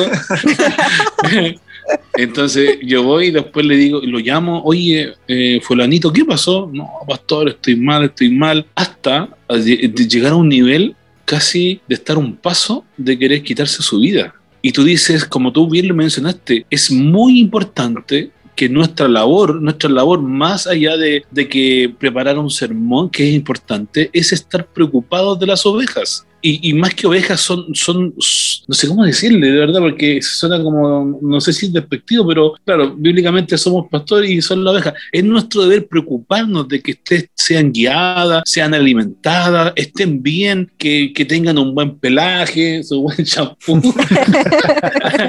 No, eh, claro, que estén bien, o sea, y la única manera es estar atento. De hecho, yo creo que los mejores mensajes son los que tú vas extrayendo del- de, la, de relacionarte con las personas, saber cómo están, saber cómo se sienten, o sea. Yo te- de verdad, Avi, o sea, y pucha, que difícil decir esto porque no, no, estamos promocionando. Pero, ¿cómo se llama? Es que Pero vente con no, todo no, tu no, no. No, es que se, se genera una gran carga en mi corazón, muy, muy fuerte, en este, en este momento que yo te escuchaba. De hecho, antes que, mientras hablaba, yo empecé a sentir una gran carga. Y Mario siempre usa, siempre usa una palabra que, que encuentro súper interesante, que le he ido adoptando, que tiene que ver con ser intencional. Ujú. Y eso es muy importante. Y más allá de, de hablar de nuestra responsabilidad como pastor, es ser intencionales. O sea, yo de verdad que ahora uno no se da cuenta de, de dónde está a veces. ¿eh? Pero a mí me agrada que no sea porque los chicos que tienen 14 años lleguen y me escriban. Oiga, pastor, ¿sabe que tengo este problema? Ah, ya. O me dicen, ¿sabe, pastor? Chicos que tienen 13 años, ¿sabe qué, pastor? Tengo una idea. ¿Qué le parece si hacemos esto? Y les digo, ya, pues hagámoslo. Y, y a, la, a la verdad ni me apañan. Termino haciéndolo yo. Pero, pero ¿sabes qué? Yo creo que es muy importante es que darse un, un lugar, un momento para escuchar a las personas que están contigo. De verdad, y, y- y fuera de broma, eh, sé que tienes tus líderes, sé que tienes tus pastores, sé que tienes tu iglesia, eh, pero No, mi número debe ser 974. 9 nuevecito o el 5 sin corriente. No, pero fuera de No, broma es un importante. tema súper importante, porque lo que conversábamos Tengo una mirada de- diferente. De, empe- de- de empezar, claro, es Es debatible. dice. Es debatible. Creo que es perfectible lo que acabas de decir. Lo que conversábamos antes de empezar a grabar de, de- de ese día que hablamos por teléfono es que, eh, bueno, nosotros tratamos de apoyarnos lo- lo- los que hacemos el podcast. Antes eh, éramos más, hoy día Nachito ya se renunció, pero tenemos un grupito de WhatsApp y literalmente nosotros a diario estamos preguntando cómo están. Y tratamos, siempre decimos, tratamos de llevar este, este grupo como ministerio, porque es tan importante sentirnos apoyados por el resto y sobre todo por alguien que eh, en este caso es como la imagen de autoridad, que es el, el- el pastor, digamos. Volvemos al, al ejemplo de oveja y pastor, que, que sí suena raro, pero, pero sí, es, es tan importante el, el no sentirse solo, el estar preocupado y que alguien te conozca. Porque claro, con la AVI, quizás este último tiempo ha sido súper difícil, a mí me ha tocado mucho trabajo, muchísimo trabajo, entonces he estado como súper desconectado. Pero, Todo es culpa de Ariel. claro, siempre. Mario lo estaba pensando así, como Qué no. gran, la- qué gran peso tiene sobre ti y Ariel. Pero la, la Vas a tener que dar función, cuenta por esas almas. la función de, Su hermana leche. No Del- tener compasión. Oh, alta de amor. Claro. Pero la función de efectivamente de, de- del pastoreo y todos, o del liderazgo, vamos a hablar de liderazgo, ¿no? ya no de, de pastoreo, para, no, para no, no centrarlo solo en los pastores.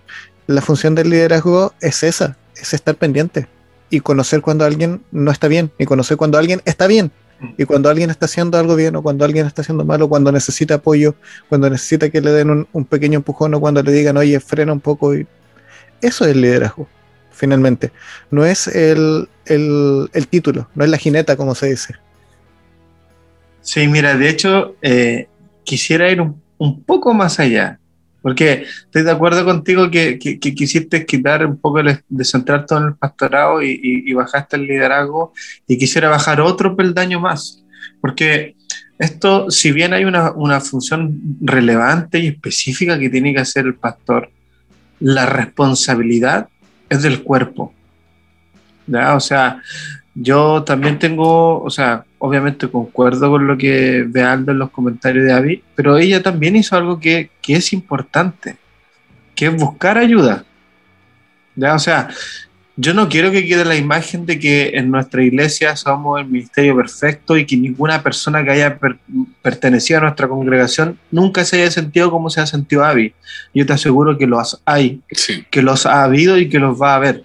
¿ya? O sea, es así, es así. O sea, eh, no, no, no es que todos los que pertenecen a, a Centro Cristiano Zoe están recibiendo cuatro llamadas diarias del pastor para saber cómo están todos los días.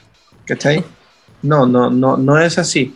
Ahora sí es una responsabilidad general que todos tenemos como hijos de Dios, porque yo lo que siempre le enseño a la gente, mira, aquí, como ustedes mismos decían, no necesariamente tú tienes que tener una gran preparación, una gran formación. El Señor lo único que nos dice que seamos capaces de entregar es lo que hemos recibido.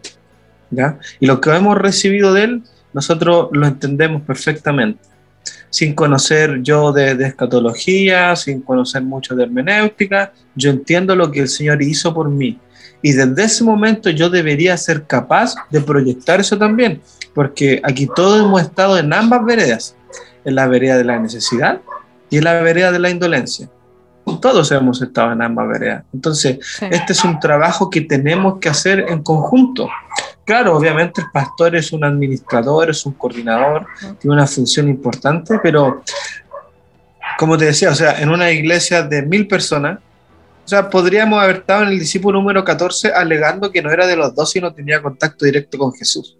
¿Cachai? O sea, él de alguna manera hizo una selección e hizo una organización para poder ser efectivo en, en comunicar su mensaje. Entonces, obviamente, si estoy en una iglesia de 5.000 personas, va a ser mucho más difícil que tenga el WhatsApp del pastor y le pueda llamar, como dice, a las 2 de la mañana. ¿Pero por qué? Porque la iglesia, y cuando hablamos de la iglesia, las personas que han conocido a Dios, deberíamos estar formadas y preparadas para mirar hacia el lado. ¿Ya? Entonces yo creo que es lo que pasa. A veces nosotros centramos el Evangelio de una forma individualista. Entonces todos, todos, porque a lo mejor, o sea, tú crees que el pastor no siempre está arriba. Entonces el pastor sencillamente entendió que a lo mejor pasando un momento muy difícil, de mucha necesidad, de mucha angustia, tiene que saber entregar una palabra de aliento.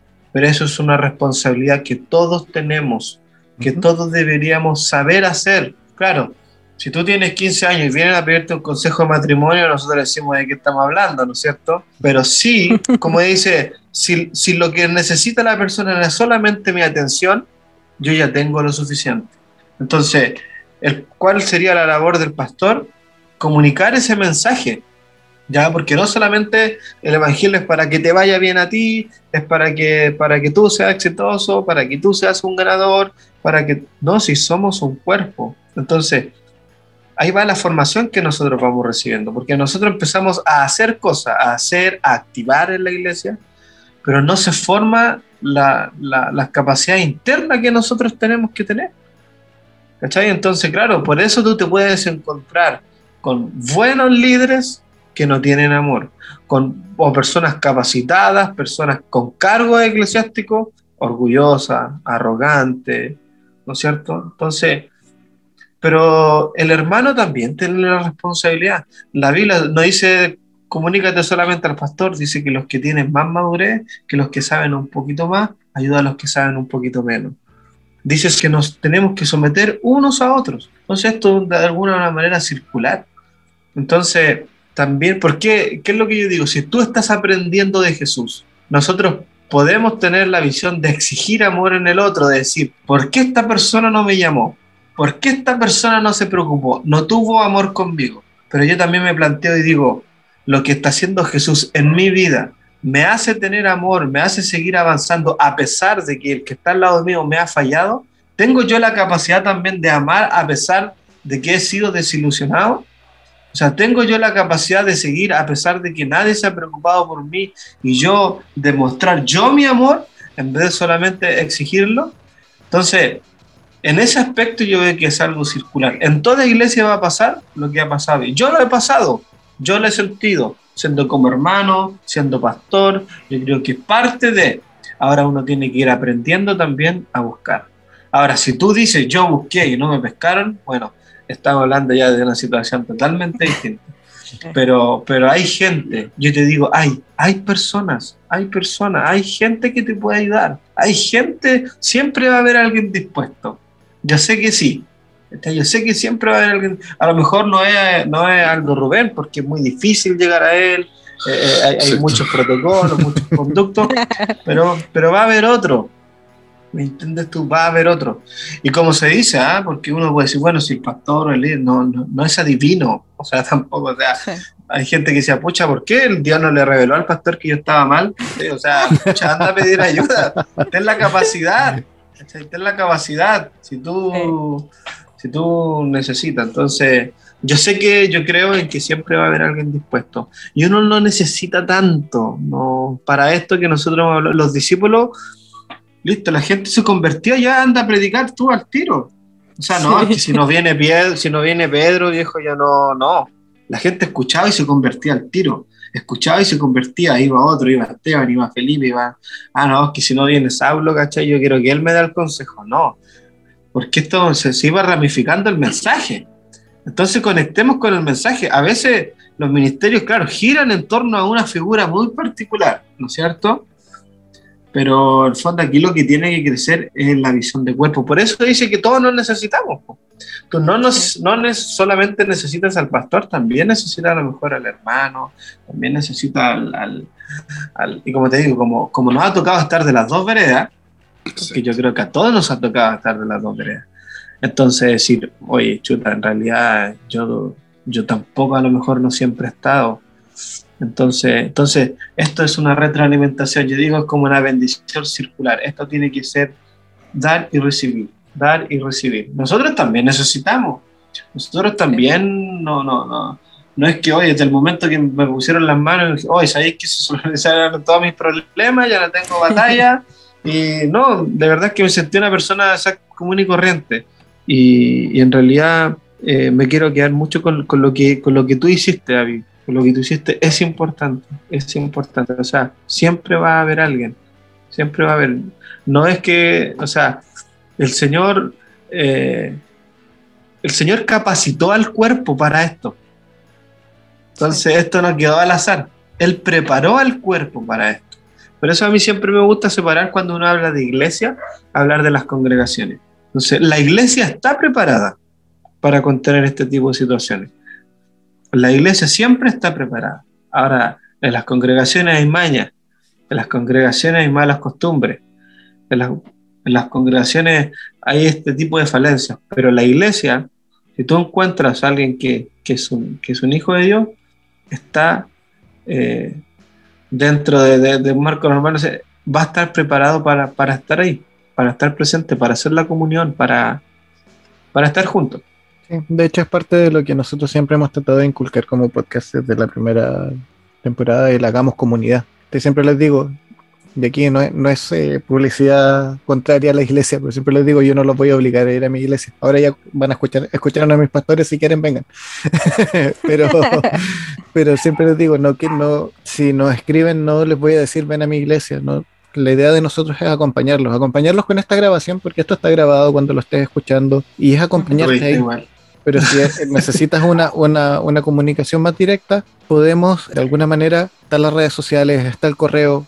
Bueno, hace rato ya no las damos. Y si nos unimos separados por puntos en Instagram nos encuentran y ahí nos pueden mandar un DM o el correo electrónico es eh, y si nos unimos podcast arroba gmail.com. Si alguien necesita efectivamente que alguien lo escuche o, o escuchó este episodio y necesita hablar con alguien, como dice Mario, ser parte de que la iglesia accione en esto y nosotros podemos ayudarle, no duden en escribirnos, porque para eso estamos. Estamos siempre atentos. De hecho, oye, a, a mí a veces me pasa al revés. Nosotros cuando hacíamos las transmisiones con el Aldo, yo decía, porque de verdad yo reflexionaba en todas las transmisiones, he visto muchas transmisiones de distintos tipos de iglesias. Eh, y la de verdad que la- lo que hacíamos nosotros, yo hasta eso me cuestioné, decía, seremos tan poco serios que... Porque, porque y, y- y cuando nosotros decimos, es que, ¿sabéis qué? Si tú compartís un rato con nosotros, de verdad, y, y que en eso sí damos, eso sí es verdad, de que damos fe de eso es que exactamente lo mismo que se ve en la transmisión. ¿Cachai? Entonces, claro, yo no he visto ninguna otra transmisión donde esté un pastor o con una persona y, esté hablando la- las cosas como las hablamos nosotros. O sea, pero en realidad, justamente era porque decimos, proyectemos lo que, lo que se va a encontrar la persona. Entonces, si alguien ve alguna vez, revisa alguna transmisión de los días jueves, se va a encontrar exactamente eso que lo mismo. Y decía que sea- eso en vez de acercar a las personas, a lo mejor aleja, se- a lo mejor sin duda a cierto tipo de personas, porque van a decir, bueno, si estos serán los pastores, ¿cómo serán los demás? Porque Como yo, pues. se, se, suponen que, se suponen que son los serios. Sí, no, sí. o sea, mucho. hay gente- De hecho, hay gente que no recomienda. Yo escuchaba cuando me decían, pucha, hay personas que yo les digo que sí escuchen el día jueves, pero hay otra gente que le digo que no lo escuche. Entonces, es mejor escuchen el día domingo que a mi papá, que es mu- mucho más serio. Y, y claro, somos un poco ortodoxos en ese sentido. Ahora, igual intentamos a veces no salirnos de, de las normas, obviamente, pero como dice Mario, hemos tratado de ser lo más auténtico posible. Yo, como les dije, yo nací en el Evangelio, o sea, eh, y yo creo que eso de nacer en el Evangelio, en la met- metodista pentecostal, y, y comenzar a vivir todas las transiciones, todas, desde que salió Jorge Lozano, Marcos Witt, y todo eso, es, es cambio musical, eh, después la época donde se tiraban los vestones y la gente se caía, o sea, pasar por todas esas etapas, yo creo que una de las cosas que más me ha quedado es ser lo más auténtico posible. Yo, por lo menos, no busco ser el, el mejor pastor, porque no lo soy, ¿ya? Ni el más, sí. el más preparado, porque no lo soy. Es Yo decir, diría que no, no lo soy. ¿Cachai? Pero como dice Mario, yo quiero ser parte, siempre ha sido la intención de ser parte del cuerpo. Si yo en algo puedo ayudar, si hay algo en mí que pueda ser útil, yo estoy, yo estoy dispuesto. Lo que sea, lo que sea. Me acuerdo que estuve un tiempo pastoreando en Chillán y igual, o sea, mi labor de pastor no era solo predicar, era ir a cambiar una llave, era formatear un computador, era, era hacer cualquier función que fuera de utilidad para la comunidad. No importando que fuera de mi iglesia, no importando que aceptara a Dios ah, en su corazón o no, era simplemente de que la gente pueda ver a Dios a través de nuestras actitudes, de nuestra disposición.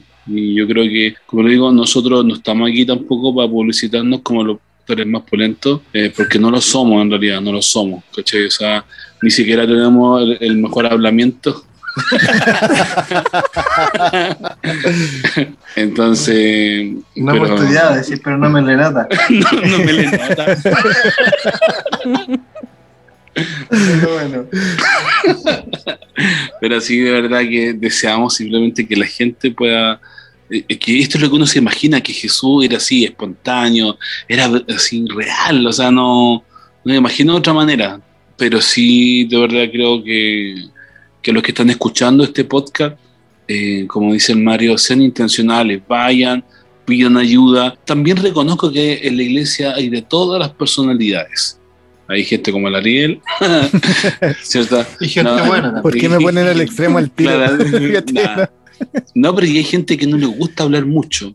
Hay Sí. gente que le cuesta mucho, eh, prácticamente que quiere que las descubran, prácticamente. Ujú. Como que hoy, hoy me vio, así, que Como que hoy se fijaron en mí, así como la, como la tristeza, así en. Intensamente. Intensamente. intensamente, así como que hoy se fijaron en mí. Claro, o sea, hay gente que es así y va a pasar que, que nadie se va a dar cuenta y los que están escuchando este podcast, pues, como decía aquí el, el apóstol Mario, eh, por favor, eh, atiendan que ustedes son parte del cuerpo, porque cuando yo no puedo ver, mi hermano lo puede ver. Ujú. Y estén atentos, atentos, porque una de las cosas que a mí me, me molesta profundamente es que perdamos, que vamos perdiendo gente en el camino. Creo que a veces nosotros regalamos la gente para, para el diablo, para el, para el Belcebú. ¿cierto? Así como que andam- la andamos regalando y a mí me como que digo, ¿cómo? Si, si cuesta tanto, ¿cuánto cuesta que una persona llegue al arrepentimiento? ¿Cuánto cuesta? Y, y de repente, no, es que bueno, es que la persona tiene que, ya tiene que crecer, ya, pues, ¿hasta cuándo vamos a seguir? ¿Cachai? Así como que, oye, ¿qué te pasa? ¿Qué te cuesta? Llámalo, pregúntale cómo está. De verdad que es muy importante, así que como... Si se fue de nosotros, es que nunca era de nosotros. No, claro, si, que- si ese pajarito no vuelve. no, de verdad que es importante. va a volver con iglesia- dolor. Dicen por ahí.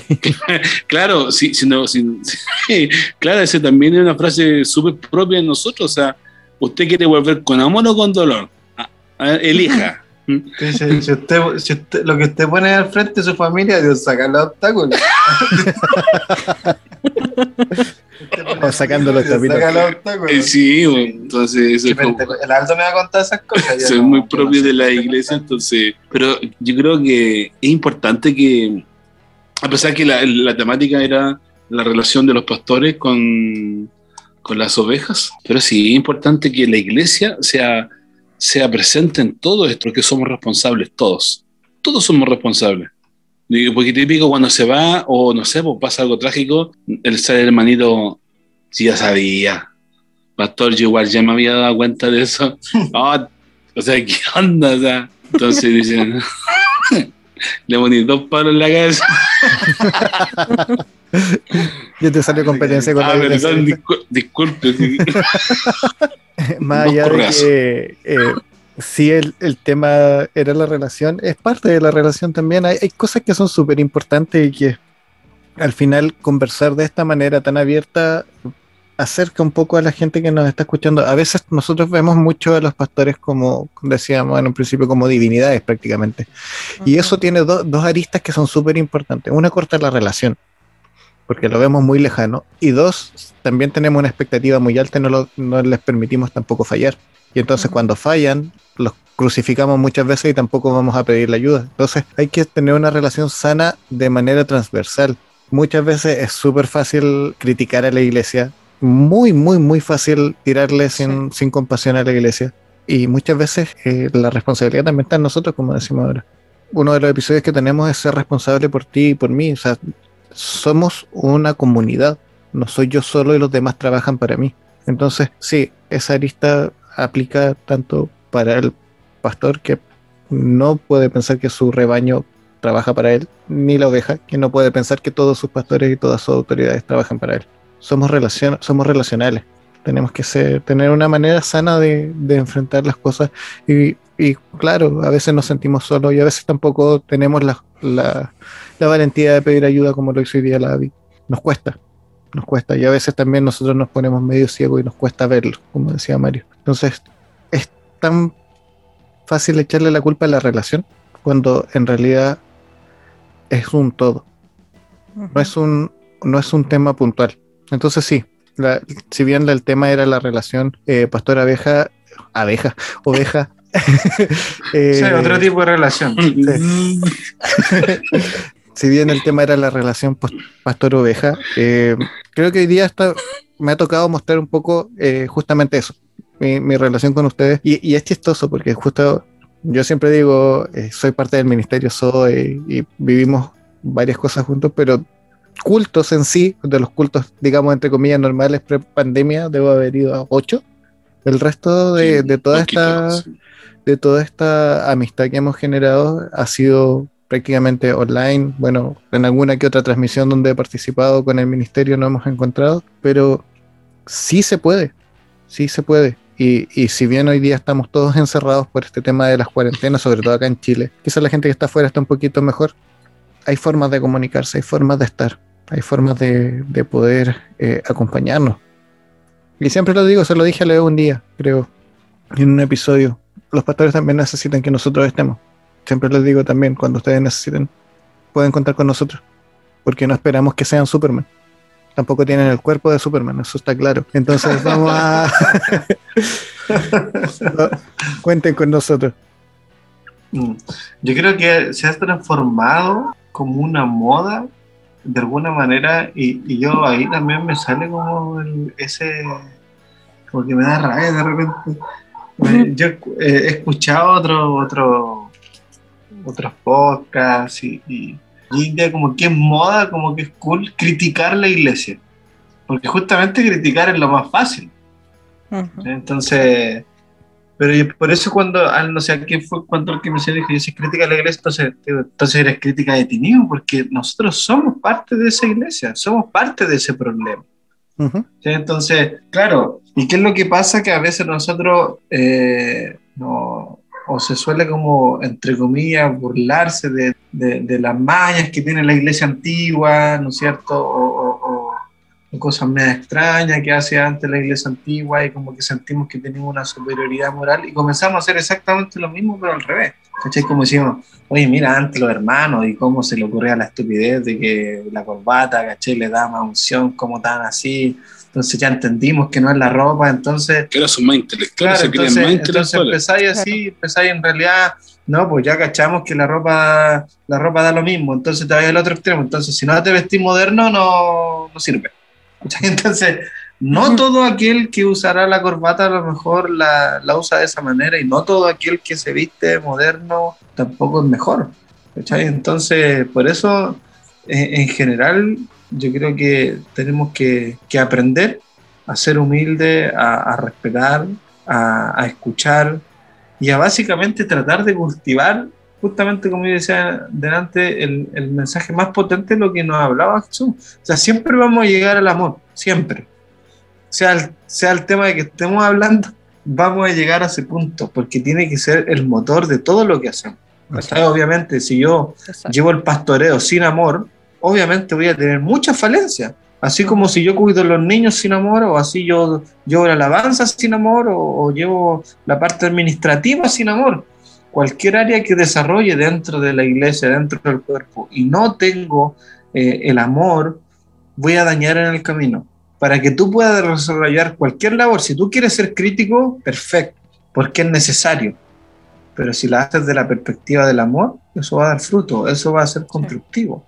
Entonces, desde la vereda que tú te quieras colocar, de la vereda del pastor, de la vereda de la oveja, de la vereda del líder, de la vereda como a ti te guste llamarla, del diácono, del superobispo, del apóstol, del, De la del, abeja. del- del- del Mesías, de la abeja, de, de- de- de lo que sea, siempre también tiene que ir la mirada acompañado con eso, porque eso en realidad va a ser lo único que, que va a mover de que lo que hagamos esté dentro del marco de lo que Jesús quiere que nosotros realmente desarrollemos. Porque al final toda la parte técnica, toda la parte logística, toda la parte administrativa, aquí eso no se soluciona con esas herramientas. Claro, obviamente van a aportar, van a servir, pero finalmente siempre vamos a llegar al mismo punto. Entonces aquí, ¿qué es lo que a nosotros nos tiene aquí? No nos tiene ni el pastor, ni la metodología que tenga la iglesia, ni la música de la iglesia, ni, ni la estructura de la iglesia, si grande o chica. O sea, lo que nos tiene acá a nosotros es que no hemos sentido amados, es que no hemos sentido queridos, es que no hemos sentido importante. ¿Por quién? Por Jesús. Entonces, si todos lo centramos a eso, todos lo llevamos a eso, Extraordinario. ¿Viste que no se puede hablar algo serio? No, es que es verdad, extraordinario lo que dice. Tienen que decir wow, como los cristianos. Wow, wow, manches, Entonces, extraordinario. eh, porque finalmente es lo que nos tiene que mover. Yo eh, veo que alguien quiere criticar, porque eso vende, o sea, eso llama la atención, oye, criticamos, oye, cómo esta gente hace esto, cómo, y nos burlamos de eso, oye, a mí no me gusta esto que se hacía ahora o antes. Pero si tú, si tú entendiste, si tú eres más inteligente, si tú tuviste la capacidad de tener una revelación distinta o entendiste algo mejor, transmítelo siempre desde esa mirada, desde la mirada del amor, porque finalmente yo siempre digo, no solamente el que está afuera, el que está perdido, necesita luz. Ujú. ¿cachai? Ujú. O sea, yo tengo que ser luz en todo lugar, tengo que ser luz, aunque esté sentado al lado de un pastor, de un hermano, también necesita de esa luz, todos necesitamos de esa luz. Ujú. Entonces, yo creo que finalmente lo importante acá es que lo que nosotros podamos desarrollar, y por eso nosotros, como, como dicen los entendidos, es lo único que nos pide la palabra, es lo que nosotros nos perfeccionemos en el amor. Entonces, claro, nosotros como pastores evi- evidentemente estamos de alguna manera obligados por el Señor eh, eh, y es lo que Él tiene que des- desarrollar en nosotros de una manera especial, es ese punto. Porque si no, mis herramientas que yo tenga de liderazgo, de administración o de gestión, no van a dar un fruto si yo realmente lo que estoy haciendo no lo estoy haciendo con, con amor. Justamente creo que ese es como el punto central, más allá, como decíamos, las relaciones se basan en eso. Y todo, todo lo que hagamos en la vida, no solo en términos de, iglesia, no, solo en términos de los ministerios, del servicio dentro de la iglesia. O sea, si yo no, no hago mi trabajo con el que sustento a mi familia con amor, también es- lo más probable es que no tenga mucho, mucho futuro. Así que yo creo que vamos aterrizando y es un buen punto donde aterrizar el tema del amor creo que aprovechando, eh, voy, a, voy a ocupar el, el podcast, me voy a aprovechar del podcast para, para honrar a mis pastores.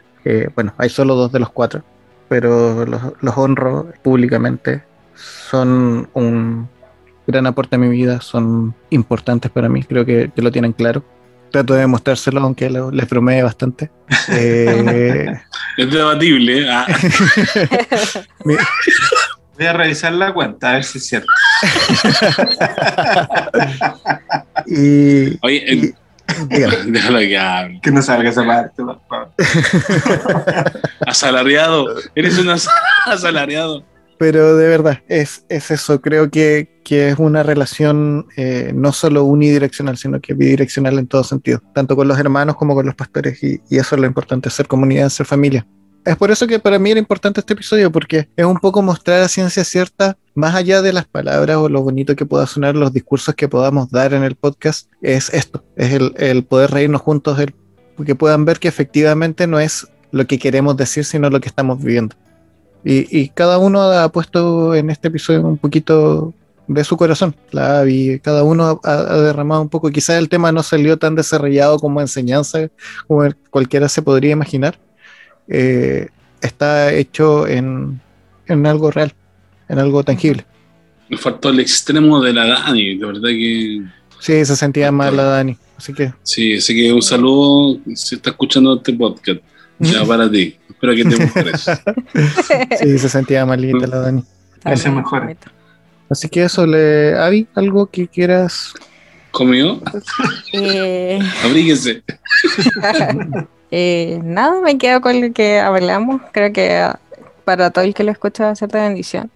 Ver como las dos veredas, quizás cuando estamos en un, en un papel eh, mucho tiempo, nos ponemos un poco ensimismados y no vemos más allá de nuestro quizás dolor o de nuestro entorno. Así que eso, espero que sea de bendición. Si quieren hablar de cualquier cosa que necesiten hablar, si se sientan solos, eh, tienen que saber que siempre hay esperanza y que no están solos. Pueden hablarnos, como dijo Lariel, eh, al podcast, al correo, donde ustedes quieran. Y vamos a estar dispuestos a escucharles. Así que eso, gracias a los pastores por tanta risa, me duele la cara tanto reírme. Así que gracias por ser auténticos, gracias porque mm, dejan que el Señor obre en ustedes y, y, y no pierdan su esencia. Eso. Así que eso. Gracias. Bueno, ahora entonces eh, el micrófono todo suyo. Pueden despedirse, mandar saludos. eh, si quieren dar eh, algo más que decir, todos ustedes. Si quieren dar sus redes sociales para que alguien lo ubique, les deposite el diezmo y eso. No, no, esa, esa parte la corto.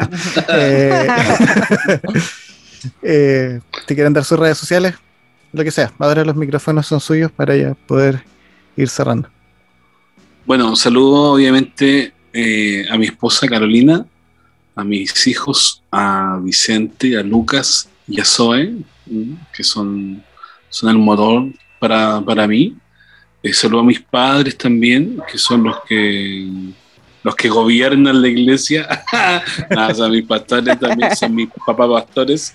Eh, saludos también a mis consiervos Ernesto con Lorena, que también va a estar escuchando, Oscar con Mari, que son de Quiticura, sí, pastor José Luis eh, con Elizabeth, que están allá en Colina, Eduardo con Jimena también están en Colina, y bueno, acá estamos con, con Mario, eh, Evelyn también saludo que para todos ellos, en realidad, muy agradecido por esta invitación, estaba súper nervioso, porque de verdad que han tenido eminencias. Se notó caleta. Eh, eh, sí, que tenía, que sí, ustedes han tenido gente. Sí.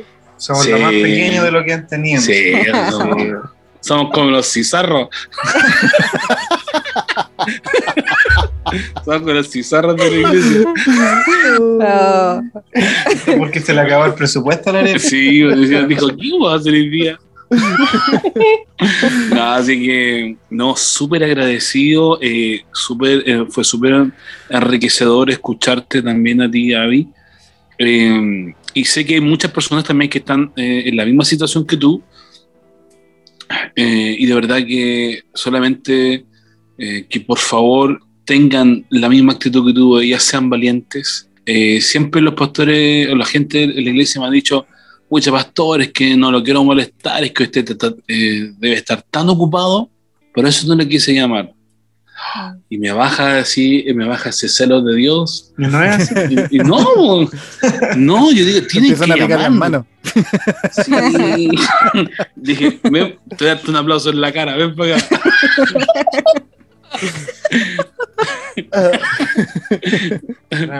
Ungirlo con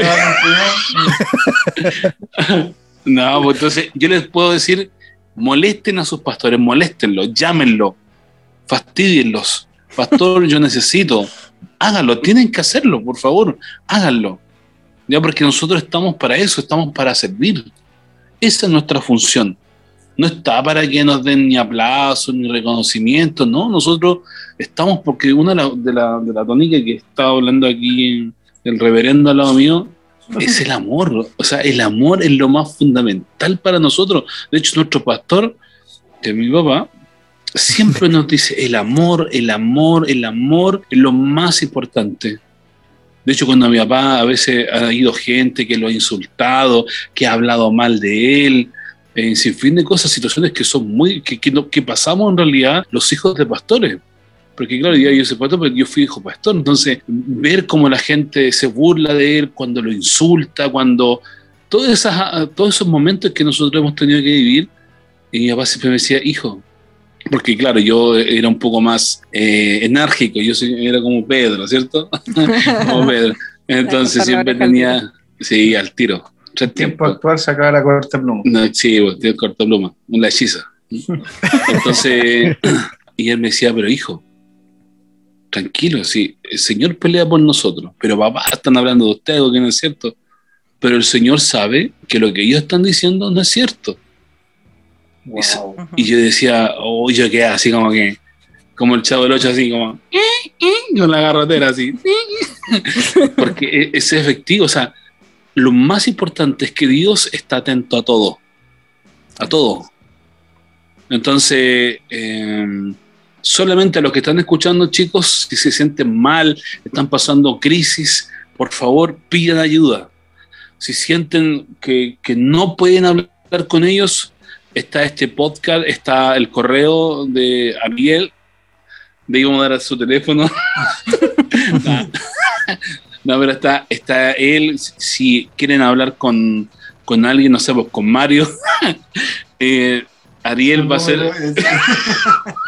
No se lo El recomiendo. número- No, es mentira. Claro, no, sí. Los va a derivar, pero los voy, a, los voy a derivar a otra sección. no, o sea, de verdad que chiquillos, eh, cuenten con nuestro apoyo. Como dijimos al comienzo, no somos los mejores pastores, no somos los más preparados, como dicen aquí en Chile, no somos grandes artistas, pero tampoco queremos ser menos. Entonces, estamos aquí porque de verdad que lo que más sí eh, hemos entendido es que Dios nos ha amado con un amor eterno. Ese amor que nos ha mostrado, nosotros lo hemos vivido, lo experimentamos. Ha sido maravilloso poder vivir este amor que nosotros podemos sentir de parte de Él, ver cómo Él nos levanta, cómo Él nos restaura, cómo Él no ve nuestro pecado, porque a pesar de ser pastores, sí tenemos tentaciones, nos equivocamos y todo vivimos tal cual como ustedes. ¿ya? Entonces, chi- chicos, si están escuchando, ánimo, eh, Dios es con ustedes. Así que mm, de mi parte, un gran abrazo, gracias por darme esta oportunidad.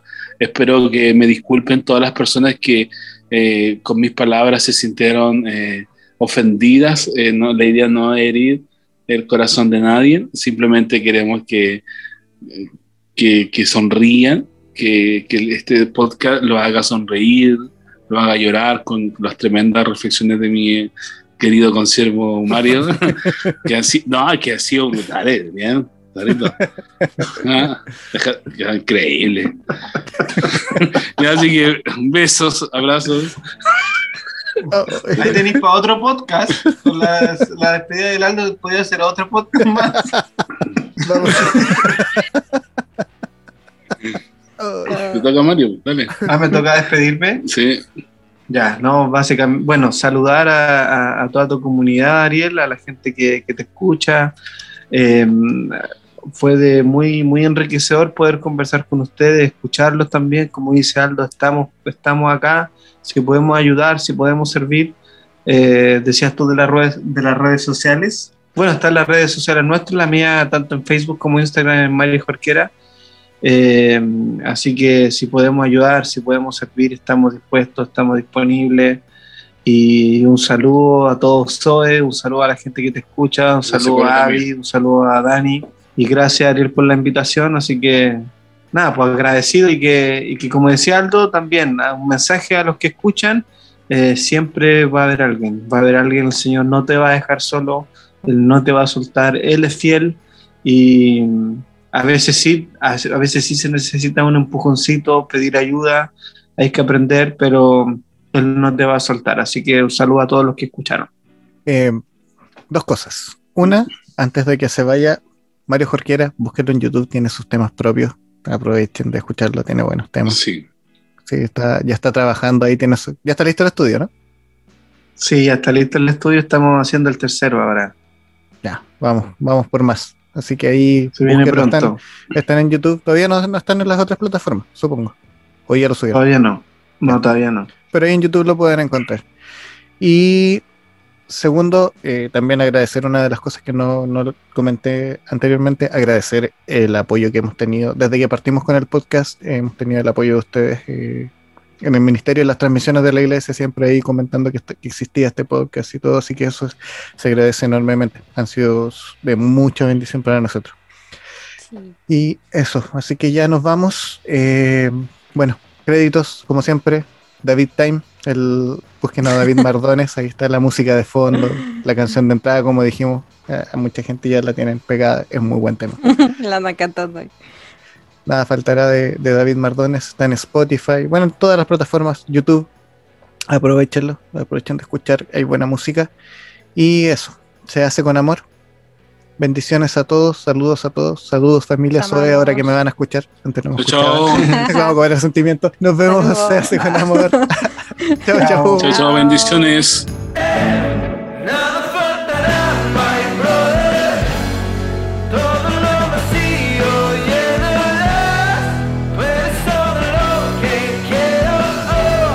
Para saber más o menos en no el contexto de la conversación, pero sí saber con quién estamos conversando, sería bueno que se presentaran y saber un poquito de cada uno. O sea, de ellas más que nada, porque de ti, de ti no nos interesa, pero en el caso de ellas, Eh, no, a ti ya te conocemos. Sí. Estamos haciendo la, No. la carta de como, de comulgado. saluden. Eso, saluden. Ah, solo, solo saludos. De Después cuando dijiste sac, de ahí para sí. adelante. Pero no lo rete, ¿por qué no, lo no, reta? Denme bien, oportunidad, déjame. Ya, dale. dale. De cuando dijiste de, Después, de ahí. por- después Eh. te va a ir a disciplina. Te va a ir a disciplina. Te van a tener una semana sin estar en el área ¿Has visto alguna vez el meme que dice valió la pena cada maldito segundo?